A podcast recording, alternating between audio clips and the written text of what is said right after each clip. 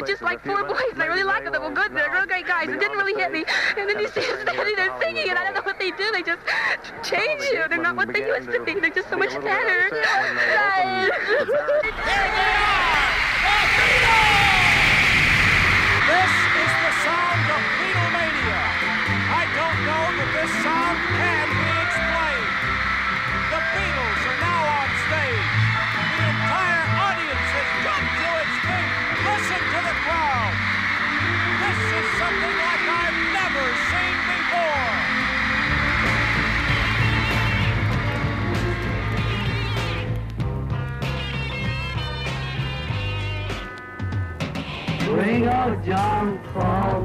מסע הקסם המסתורי, סיפורה של להקת החיפושיות. מסע הקסם המסתורי, סדרת תוכניות בעריכת יואב קוטנר. והיום הפרק ה-24, המחר אינו ידוע, סוף ההופעות של החיפושיות.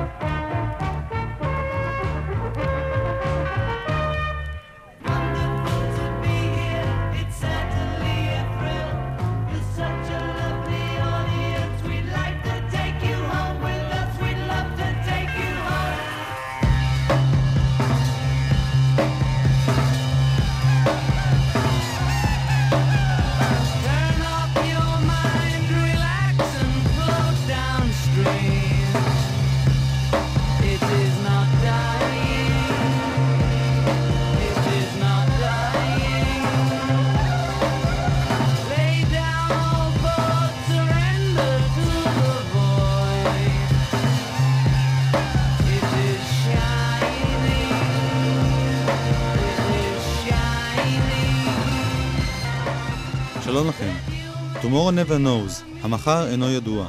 שיר מתוך האלבום השביעי של החיפושיות, ריבולבר, אקדח.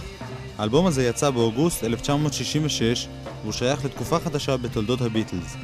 נגיע לאלבום הזה בעוד שתי תוכניות. היום אנחנו עוסקים בשנת 1966, בסוף ההופעות החיות של הביטלס, בסוף הביטלמניה. השם המחר אינו ידוע מתאים גם בגלל העובדה שההחלטה להפסיק את ההופעות הייתה החלטה גורלית ונועזת בתולדות הביטלס. להקה שאינה מופיעה איננה להקה חיה.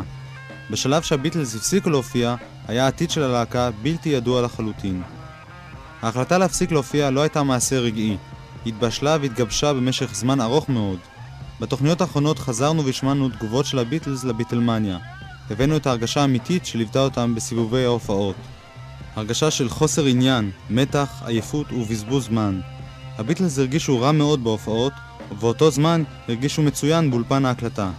החידושים המוזיקליים הקסימו וריתקו אותם.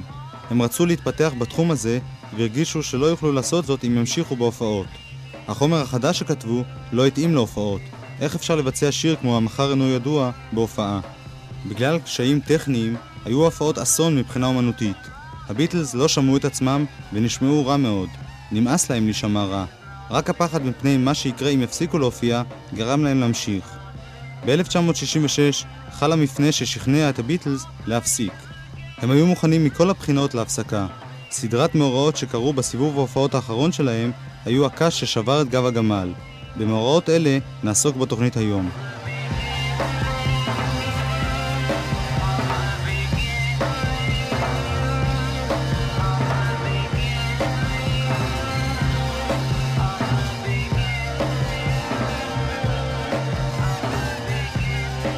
לא התחיל כסיבוב ההופעות האחרון של הביטלס. זה התחיל סתם כסיבוב הבא, ונגמר בצורה שאיש מהם לא ירצה לחזור עליה אי פעם. מסע ההופעות התחיל בגרמניה, ב-24 ביוני 1966. הביטלס חזרו למקום בו הכל בעצם התחיל בשבילם. המבורג, בשנים המעטות שעברו מאז הופיעו בה, השתנתה מאוד. מועדון הכוכב, הסטאר קלאב, לא היה קיים עוד. במקום להופיע בו לעיני עשרות צופים שיכורים במשך שמונה שעות, הם הופיעו עכשיו באולם ספורט ענקי לעיני עשרות אלפי צופים ובמשך 30 דקות בלבד. אל תנסו להקשיב לנו, אמר ג'ון לחברי הלהקה הגרמנית שהופיע איתם. אנחנו ממש איומים בימים האלה. נוכל לשפוט זאת בעצמנו. הנה הקלטה בהופעה של הביטלס בהמבורג ב-26 ביוני 1966.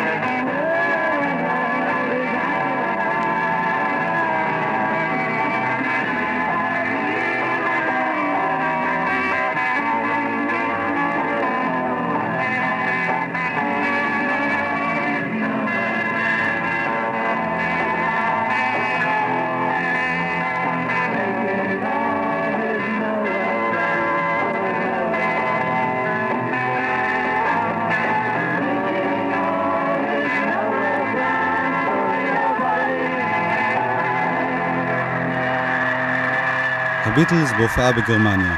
מהמבורג טסו הביטלס לטוקיו, יפן, לשני ימי הופעות. בגלל האזהרות שצפויה סופת טייפון, המטוס שלהם נאלץ לנחות בדרך באלסקה. נט וייס, האמרגן שארגן את ההופעות שלהם בארצות הברית, התעורר באמצע הלילה שבריאן אפשטיין טילפן אליו ושאל אותו למי שייכת אלסקה? האם הוא יוכל לתת לנו מקום נחמד להישאר בלילה? הביטלס הגיעו לטוקיו ב-30 ביוני. ההופעות ביפן היו המוצלחות ביותר מבחינה ארגונית מכל הופעות הביטלס. הסדר היה מושלם. ההכנות למופע היו מתוכננות בדייקנות מדהימה. התוכניה לשתי הופעות כללה את כל האינפורמציה האפשרית על הביטלס, והמעריצים ביפן חיברו אפילו שיר לכבוד ג'ון, פול, ג'ורג' ורינגו. Welcome the Beatles. Welcome, Beatles! Yeah.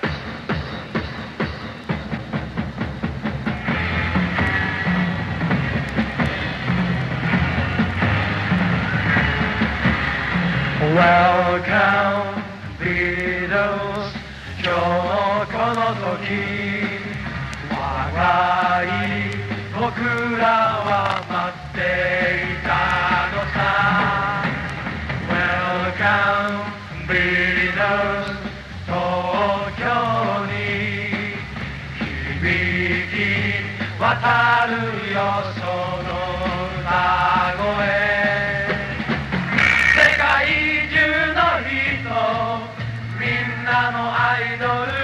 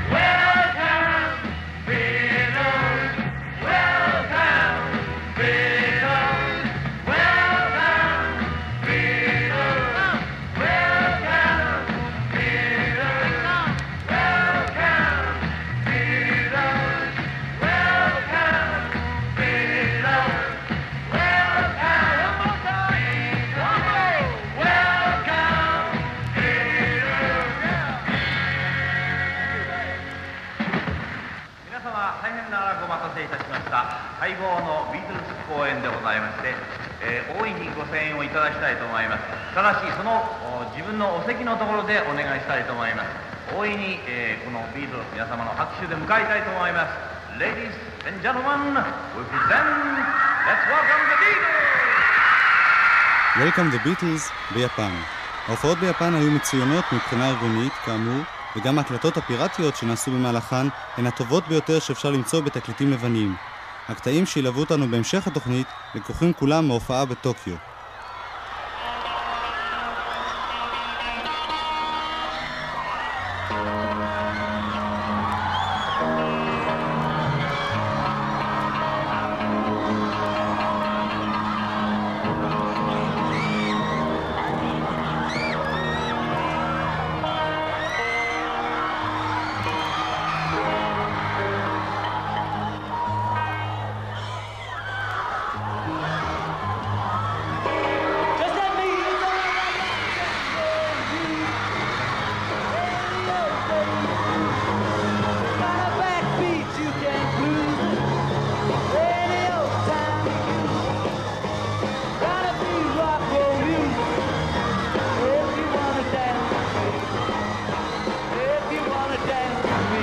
No kick against modern jazz.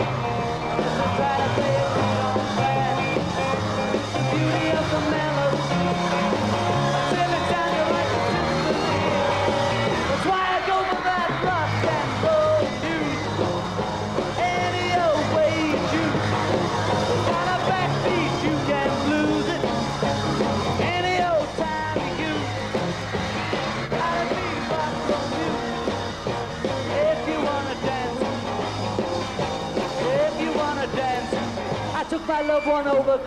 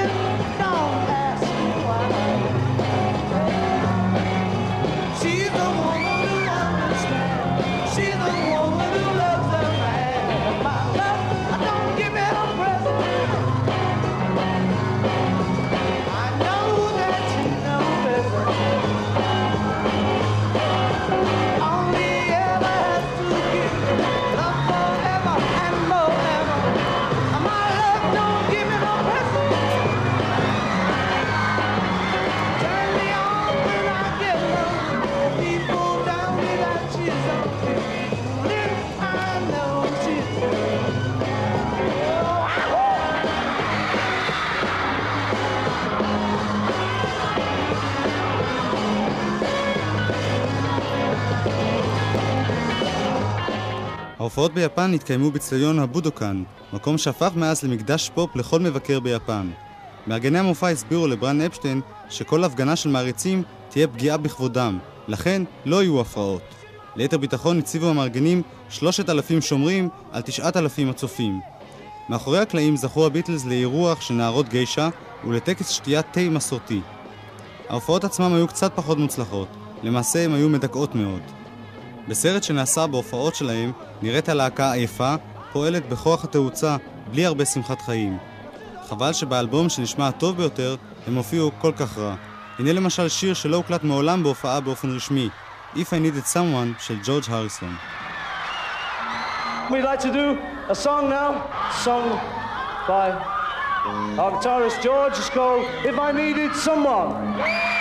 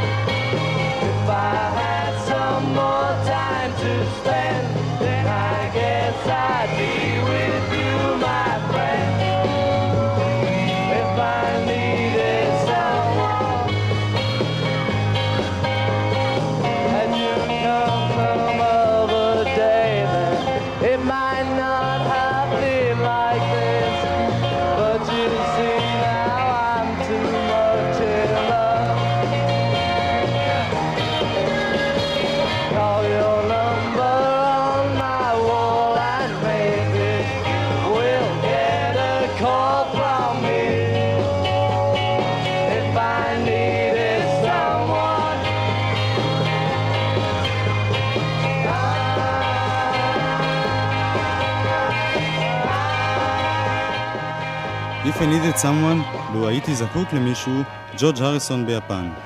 סיבובי ההופעות האלה ממש הפריעו להתפתחות היצירתית של הביטלס. ג'ורג' הריסון סבל מהלחצים יותר מג'ון ופול, שידעו למצוא זמן גם בין ההופעות. ג'ורג' אמר.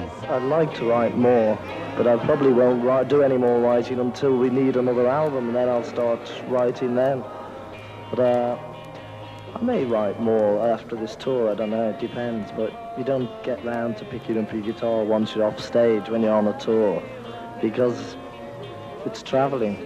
Now there's not much time to sit and relax, so you don't tend to write many songs touring. הייתי שמח לכתוב יותר, אבל כנראה שלא אכתוב שירים עד שנעשה עוד אלבום. אז אתחיל לכתוב. אולי אתחיל לכתוב יותר כשנגמור את סיבוב ההופעות הזה. אין לך זמן לקחת את הגיטרה ולכתוב כשאתה בסיור הופעות. המסעות לא משאירים לך זמן לשבת, להירגע ולכתוב שירים.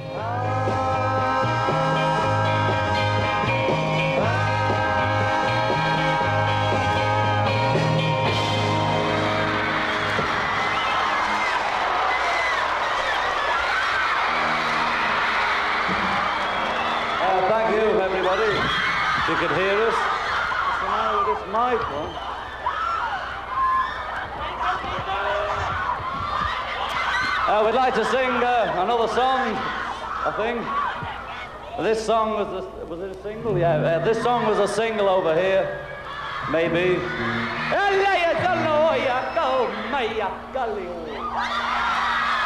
And the song's called Day Tripper.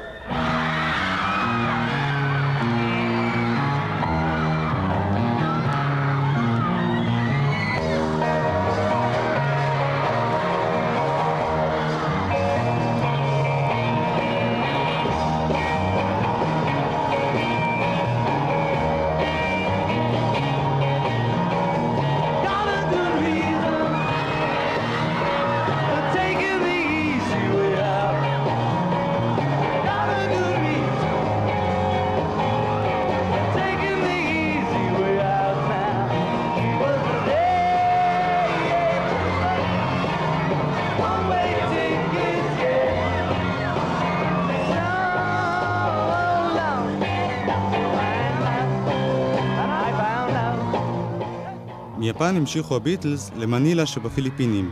שם הם הופיעו בפני הקהל הגדול ביותר אי פעם, מאה אלף איש, ושם התחילו הצהרות. הכל התחיל בכך שהגברת מרקוס, אשתו של נשיא הפיליפינים, ארגנה מסיבה בגן ביתם המפואר. היא כינסה לכבוד הביטלס 300 מוזמנים מכובדים, מנהיגי הפיליפינים, אנשי צבא ומשפחותיהם. ההזמנה לביטלס הועברה לקצין העיתונות שלהם, טוני בארו, והוא אפילו לא טרח להעביר אותה לבריאן אפשטיין והביטלס.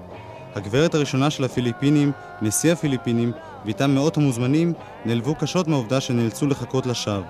למחרת יצאו כל עיתוני הפיליפינים בכותרות "הביטלס השפילו את הנשיא". הרגשות הפגועים של הדיקטטור הצבאי זכו לאהדה רבה. ההזדהות של מארגני המופע עם נשיאם הייתה מקורית מאוד, הם החליטו לא לשלם לבריאן אפשטיין את חלקו בהכנסות. אזרחים אחרים פשוט טלפנו לשגרירות הבריטית ואיימו לרצוח את החיפושיות. בריאן אפשטיין היה מבוהל מאוד. הוא ביקש להופיע בטלוויזיה ולהסביר שהביטלס לא התכוונו לפגוע, אלא פשוט לא ידעו על ההזמנה. ברגעים שבריאן אפשטיין דיבר בטלוויזיה, חלה במקרה תקלה טכנית ששיבשה את השידור. התקלה תוקנה באופן מפתיע מיד כשבריאן אפשטיין סיים את דבריו. רינגו מספר. Well, and we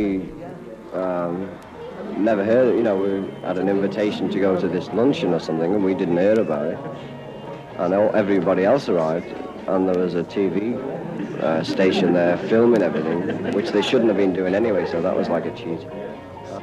And, um, you know, then they just showed a half-hour show of everyone waiting around and we didn't arrive, so, you know, we looked terrible. You know, it didn't look terrible, the show, but it was nothing to do with us. We didn't know anything about it. Then we got to the airport, and people started shouting and pushing us around, you know. And I didn't get kicked or anything like I read in the paper. I just got pushed around with everyone else. Alf is the only one who really, he's our road manager, who really got injured, you know, he had a bad back and everything. אני לא יודע מה קרה, באמת. הזמינו אותנו לאיזו קבלת פנים ולא שמענו על כך בכלל. כל האחרים הגיעו לשם וגם צוות טלוויזיה הגיע וצילם. דבר שדרך אגב היה אסור להם לעשות לפי ההסכם. הם רימו, הם צילמו את כולם. מחכים לנו חצי שעה ואנחנו לא הגענו. כשהגענו לשדה התעופה, אנשים התחילו לצעוק ולדחוף אותנו. מנהל ההצגה שלנו ממש נפצע.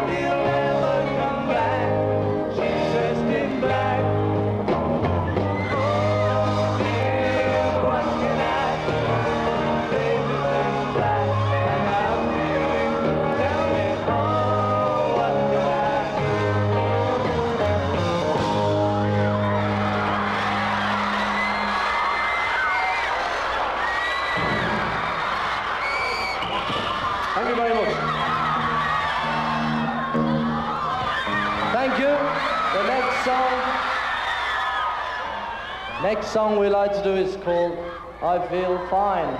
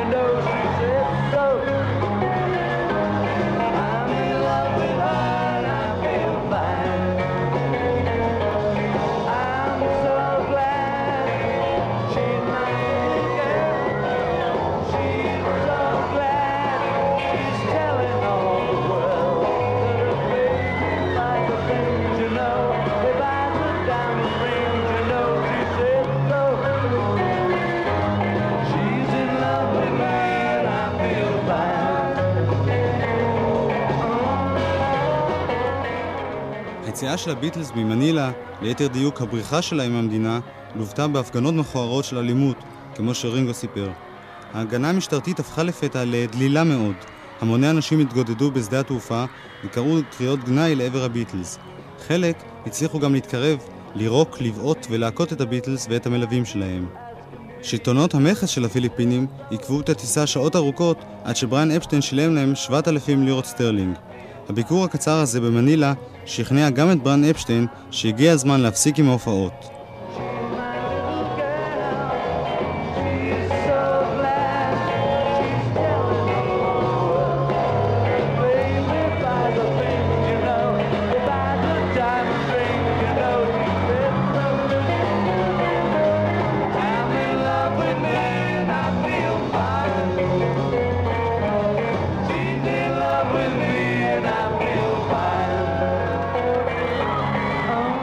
Feel fine, והנה עוד שיר שלא מוקלט אף פעם באופן רשמי בהופעה.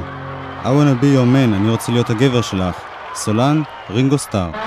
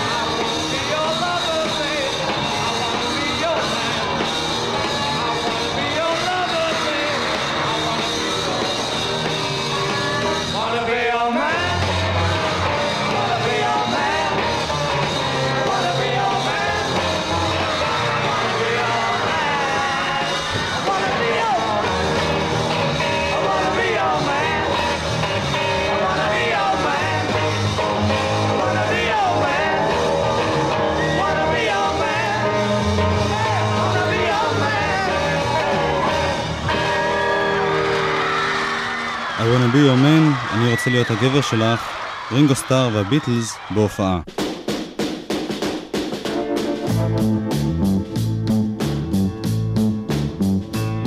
שלושה שבועות לאחר פרשיית מנילה, הגיעו הביטלס לסיבוב האחרון שלהם בארצות הברית, וגם שם הסתבכו בפרשייה לא נעימה. שיאה היה כשבנשוויל, טנסי, הבעירו אנשים מדורה ענקית והעלו קורבן תקליטי ביטלס. הפרשייה הזו החלה חודשים ספורים קודם לכן. העיתונאית הבריטית מורין קליב ראיינה את ג'ון לנון לעיתון הלונדוני Evening Standard. היא שאלה אותו בין השאר מה דעתו על הממסד הדתי. ג'ון השיב תשובה ארוכה מאוד, ובין שאר הדברים שאמר, היו גם המשפטים הבאים.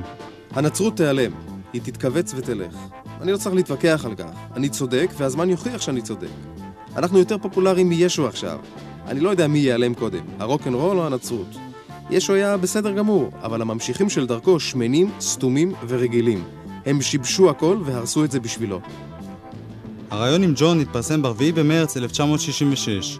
באנגליה עברו הדברים שאמר ללא שום תגובה מיוחדת, אך בארצות הברית, ערב סיבוב ההופעות של הביטלס, חמישה חודשים לאחר מכן, ציטט עיתון הנוער דייטבוק את הקטע ששמענו בכותרת פרובוקטיבית ג'ון לנון טוען שהביטלס גדולים יותר מישו. התגובות הנזעמות לא איחרו לבוא. נראה כאילו רבים חיכו להזדמנות להתנפל על הביטלס. בדרום ארצות הברית, באזור הדתי-שמרני, היו התגובות קיצוניות ביותר.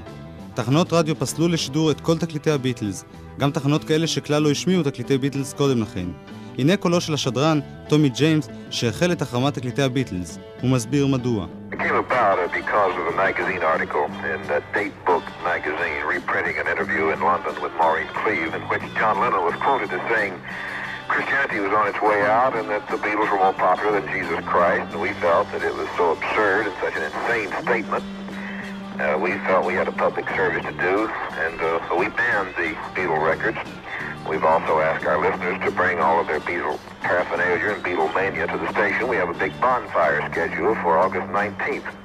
טומי ג'יימס מתחנת הרדיו קלו בטקסס שלא שידרה אף פעם תקליטי ביטלס, אך מיהרה להחרים אותם.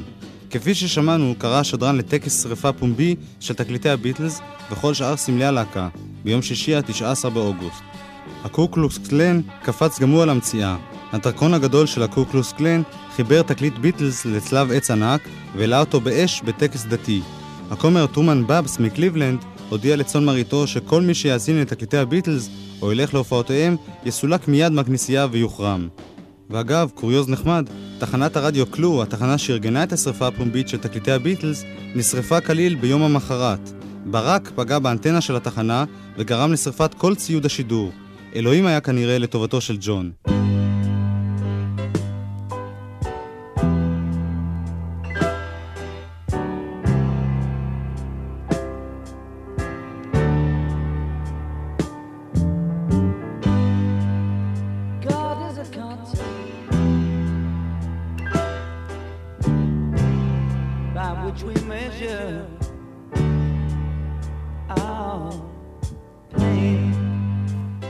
בארצות הברית הפך הגל האנטי-ביטלסי למפחיד ממש. הפגנות נגד הביטלס וטקסי שרפת תקליטים נערכו באלבמה, ג'ורג'יה וטקסס.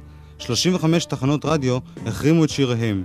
ג'ון לנון נאלץ להתנצל שוב ושוב על הדברים שאמר. לא אמרתי מה שהם אומרים שאמרתי. אני מצטער שאמרתי את זה, באמת. לא התכוונתי להיות אנטי-דתי. ממה שאני קורא ורואה, הנצרות נראית לי מתכווצת, מאבדת את הקשר.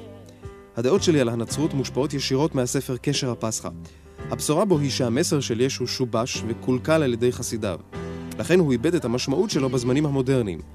הפסקה שחוללה את הסערה הייתה חלק מכתבה ארוכה שמורין קליד כתבה עליי. העובדה שציטטו קטע אחר כך שינתה לגמרי את המשמעות. הדבר שהשפיע בצורה הקשה ביותר על ג'ון לנון היה שרפת התקליטים. הוא אמר על כך. שרפת התקליטים זה היה שוק אמיתי. באמת לא היינו צריכים את סיבובי ההופעות מבחינה כספית. אלוהים יודע שלא היינו צריכים כסף. אבל ההרגשה ששורפים אותנו גרמה לי להלם. ההרגשה של השרפה הפיזית. לא יכולתי להמשיך בידיעה שיצרתי עוד מוקד שנאה בעולם. בעיקר בקרב אנשים שסתם נהנים לשמוע ולרקוד עם התקליטים של הביטלס.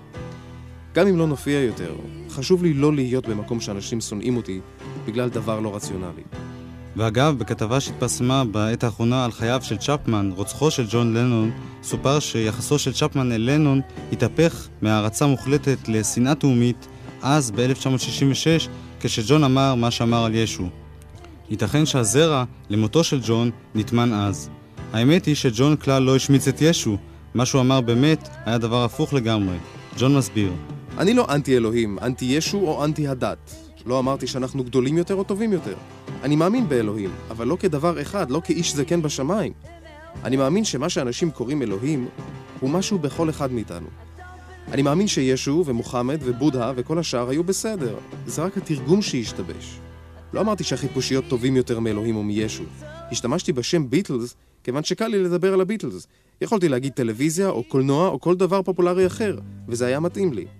ג'ון יכול היה להגיד טלוויזיה או קולנוע, אבל מה שהוא אמר היה ישו, וארצות רבות בעולם נפגעו מכך מאוד. למשל ספרד ודרום אפריקה, שהחרימו את החיפושיות, חרם שנמשך שנים רבות. בריין אפשטיין חשש מאוד לגורל הביטלס. הוא הסכים לבטל מיד את סיבוב ההופעות ולשלם מכיסו מיליון דולר למארגנים, ובלבד שאיש לא יפגע בביטלס. מארגני ההופעות הודיעו לו שמכירת הכרטיסים לקונצרטים נמשכת כרגיל, יהיה לו הרבה יותר קשה להסתדר עם זעמם של אלפי המעריצים אם יבטל את סיבוב ההופעות.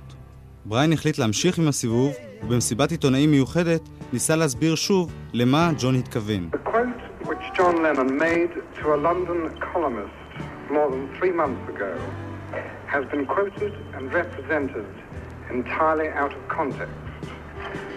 Lennon is deeply interested in religion and was at the time having serious talks with Maureen Cleave, who is both a friend of the Beatles and a representative for the London Evening Standard. What he said and meant was that he was astonished that in the last 50 years, the Church in England, and therefore Christ, had suffered a decline in interest.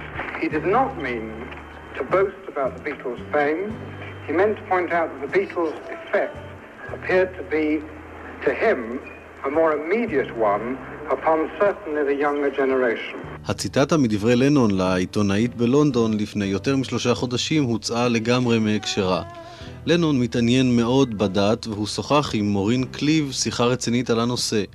מה שהוא אמר והתכוון היה שהוא נדהם שב-15 השנים האחרונות הכנסייה בבריטניה ולכן גם ישו סובלים מירידה בהתעניינות בהם. הוא לא התכוון להשוות את ישו לביטלס, הוא ציין שההשפעה של הביטלס בעיניו היא בעלת כוח רב יותר על הדור הצעיר. בריין אפשטיין. כך התחיל סיבוב ההופעות האחרון והרע ביותר של הביטלס בארצות הברית. He's a real man sitting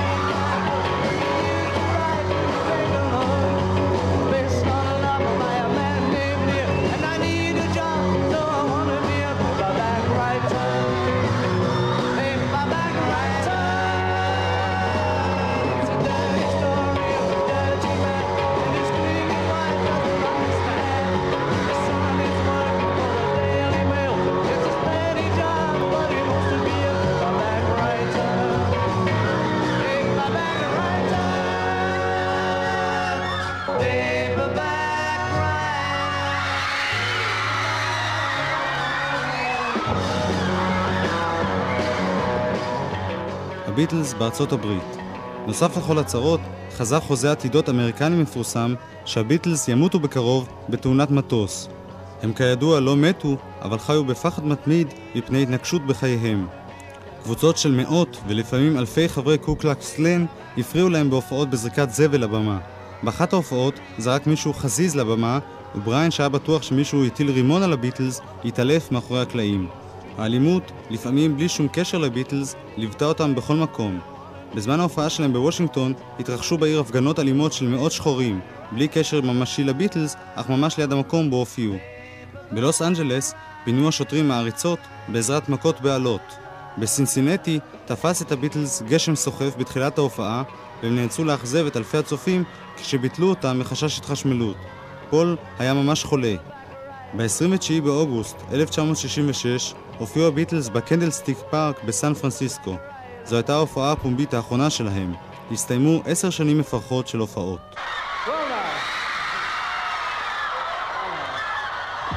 This microphone would stay still. This um, this next song now will have to be our last song for today because uh, we've got to go back. So we'd like everybody to join in and clap your hands and stamp your feet, anything like that. And this song is called Goodbye, we'll see you later. You tell I'm thinking I can see. That's right, 'cause you're loving at me. I'm I'm really down. I'm down. Yes, I'm really down. I'll give you laugh when you know I'm down. לפני 13 תוכניות של הסדרה מסע הקסם המסתורי, בפרק שנקרא "אני רוצה לאחוז בידך", התחלנו לעסוק בביטלמניה.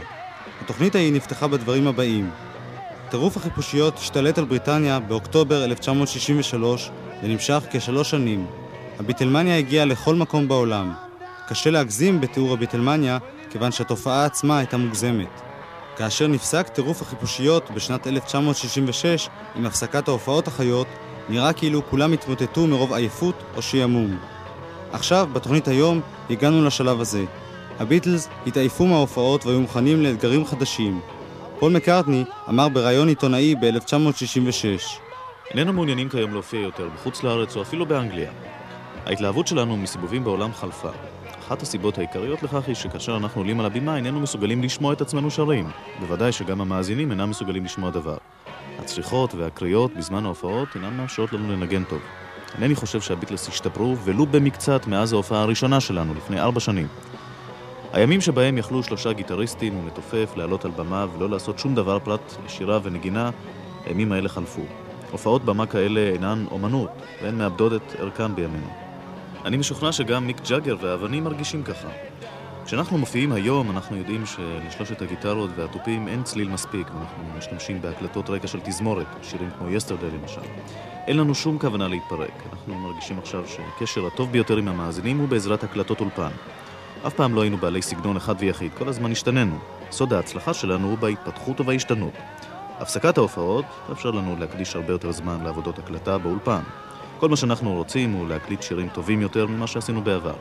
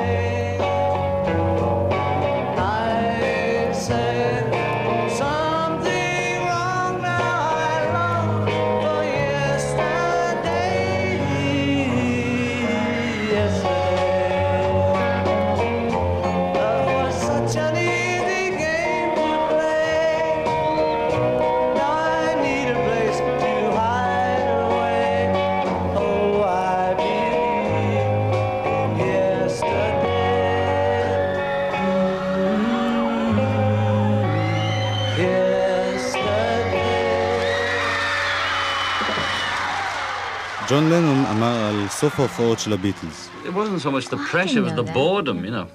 After the Beatles' last tour, the one where the Ku Klux Klan were burning Beatle records and I was held up as a Satanist or something, then we decided no more touring, that's enough of that. I'm not going to put up with it.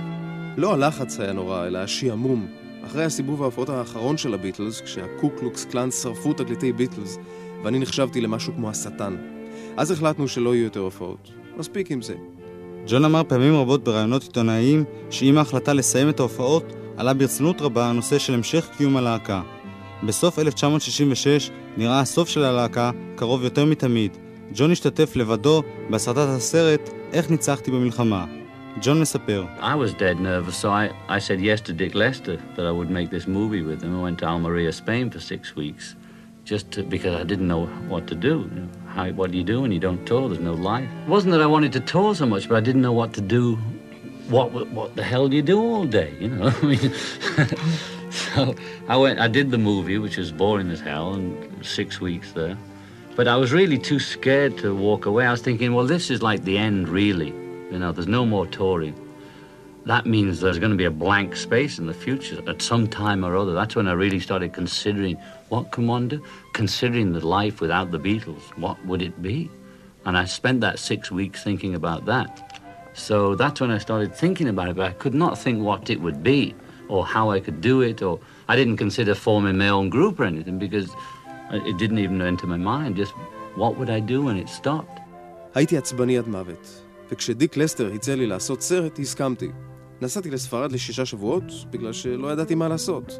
מה לעשות כשאינך בסיבוב הופעות? אין חיים. זה לא שרציתי כל כך להופיע, אבל לא ידעתי מה לעשות. מה לעזאזל לעשות במשך כל היום? אז הלכתי ועשיתי את הסרט המשעמם הזה, שישה שבועות בספרד, ופחדתי לעזוב. חשבתי שזה ממש הסוף. אין יותר הופעות, זאת אומרת שיהיו חורים ריקים בעתיד. באיזשהו זמן התחלתי לחשוב מה אני יכול לעשות. איך יהיו החיים בלי החיפושיות? במשך שישה שבועות חשבתי על כך. לא חשבתי להקים להקה חדשה משלי. זה לא עלה אפילו במחשבתי, פשוט שקלתי מה לעשות כשזה ייגמר. ג'ון לנון בסוף 1966 קרה מאורע נוסף, שגם בו טמונים זרעי הסוף של הביטלס. ג'ון פגש בתערוכה את האומנית היפנית יוקו אונו. אנחנו נעסוק בפגישה הזאת בעתיד, אך הנה דברים נוספים שג'ון אמר על התקופה הזו. ברור שעדיין הייתי ביטל, אבל דברים התחילו להשתנות. נסעתי לאלמריה, ספרד, להסריט את הסרט "איך ניצחתי במלחמה". זה עשה לי נורא טוב להתרחק מהלהקה. הייתי שם שישה שבועות וכתבתי שם את שדות תות לנצח. זה נתן לי זמן לחשוב על עצמי, בלי האחרים. מאותה תקופה חיפשתי מקום ללכת אליו. לא היה לי אומץ לעשות צעד אמיתי ולצאת מהלהקה, להשתחרר. כשהתאהבתי ביוקו, הבנתי שזה דבר שונה. שונה מכל מה שהכרתי בעבר. יותר מזהב, יותר מתקליט מצליח, יותר מהכל. זה בלתי ניתן להשוואה. רציתי לעזוב עוד לפני שפגשתי אותה, אבל כשפגשתי את יוקו זו הייתה כמו הפגישה הראשונה עם אישה. אתה עוזב את החבר'ה בבר, אתה מפסיק ללכת לשחק כדורגל או סנוקר עם החברים. סוף 1966. תקופה חשובה בתולדות הביטלס מגיעה לסיומה. תמו עשר שנים של הופעות. השנים הראשונות, מ-1956 ועד 1962, היו שנים של תמימות, של חוסר תכנון. הם הופיעו כפי שהתחשק להם, בלבוש שאהבו ועם המוזיקה שאהבו, לפעמים שמונה שעות בלילה. אחר כך בא בריין אפשטיין והפך אותם מלהקה מקומית ללהקה שמופיעה בכל אנגליה ומתקבלת בכל העולם. הוא מיסד את ההופעה שלהם, קיצר אותה לחצי שעה, הלביש אותם בחליפות וריסן את ההתנהגות שלהם. ואז התחילה הביטלמניה, ההצלחה ההיסטרית. בהתחלה זה היה נעים ומלהיב, תופעות ההערצה, הרגשת הכוח, כיבוש אמריקה, כיבוש העולם. בשנת 1965 התחילו הביטלס להתעייף. ההיסטריה התמידית שוב לא הלהיבה אותם, היא אפילו הפריעה. הפריעה לדבר החשוב להם ביותר, ההתפתחות המוזיקלית. ההכרה בהם הייתה מוחלטת, אפילו הממסד השמרני אהב אותם. הם הרגישו שעכשיו מותר להם לעשות הכל, מותר להם להסתכן מבחינה אומנותית. הם שלטו בעולם הפופ. השלב האחרון מתחיל ב-1966. את ראבר סול ואת ריבולבר כבר אי אפשר לנגן בהופעות. לא רוצים לנגן בהופעות. המאורעות של 1966 עוזרים להם להחליט סופית שזהו זה. אפשר להמשיך בלי הופעות. צריך להמשיך בלי הופעות. הביטלס מחליטים על צעד חסר תקדים בקריירה של להקת רוק. הם לא מודיעים על כך באופן רשמי, אבל לאחר חודשים אחדים זה הופך להיות ברור. הביטלס לא יופיעו יותר. הביטלמניה מגיעה לסיומה. המחר אינו ידוע.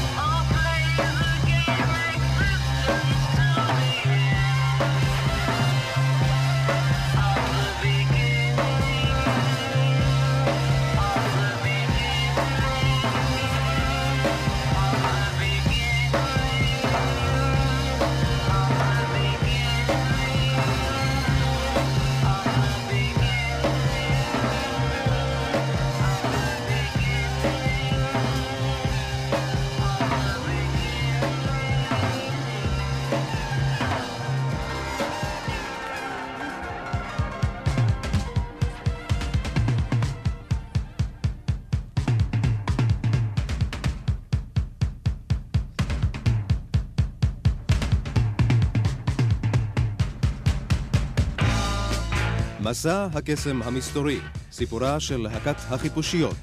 סדרת תוכניות בעריכת יואב קוטנר. עוזר עריכה עודד היילברונר. הקלטות נדירות הלל אברמוב. הקליט דורון זאב. בתוכנית הבאה, כאן, שם ובכל מקום, בריטניה והעולם, 1966.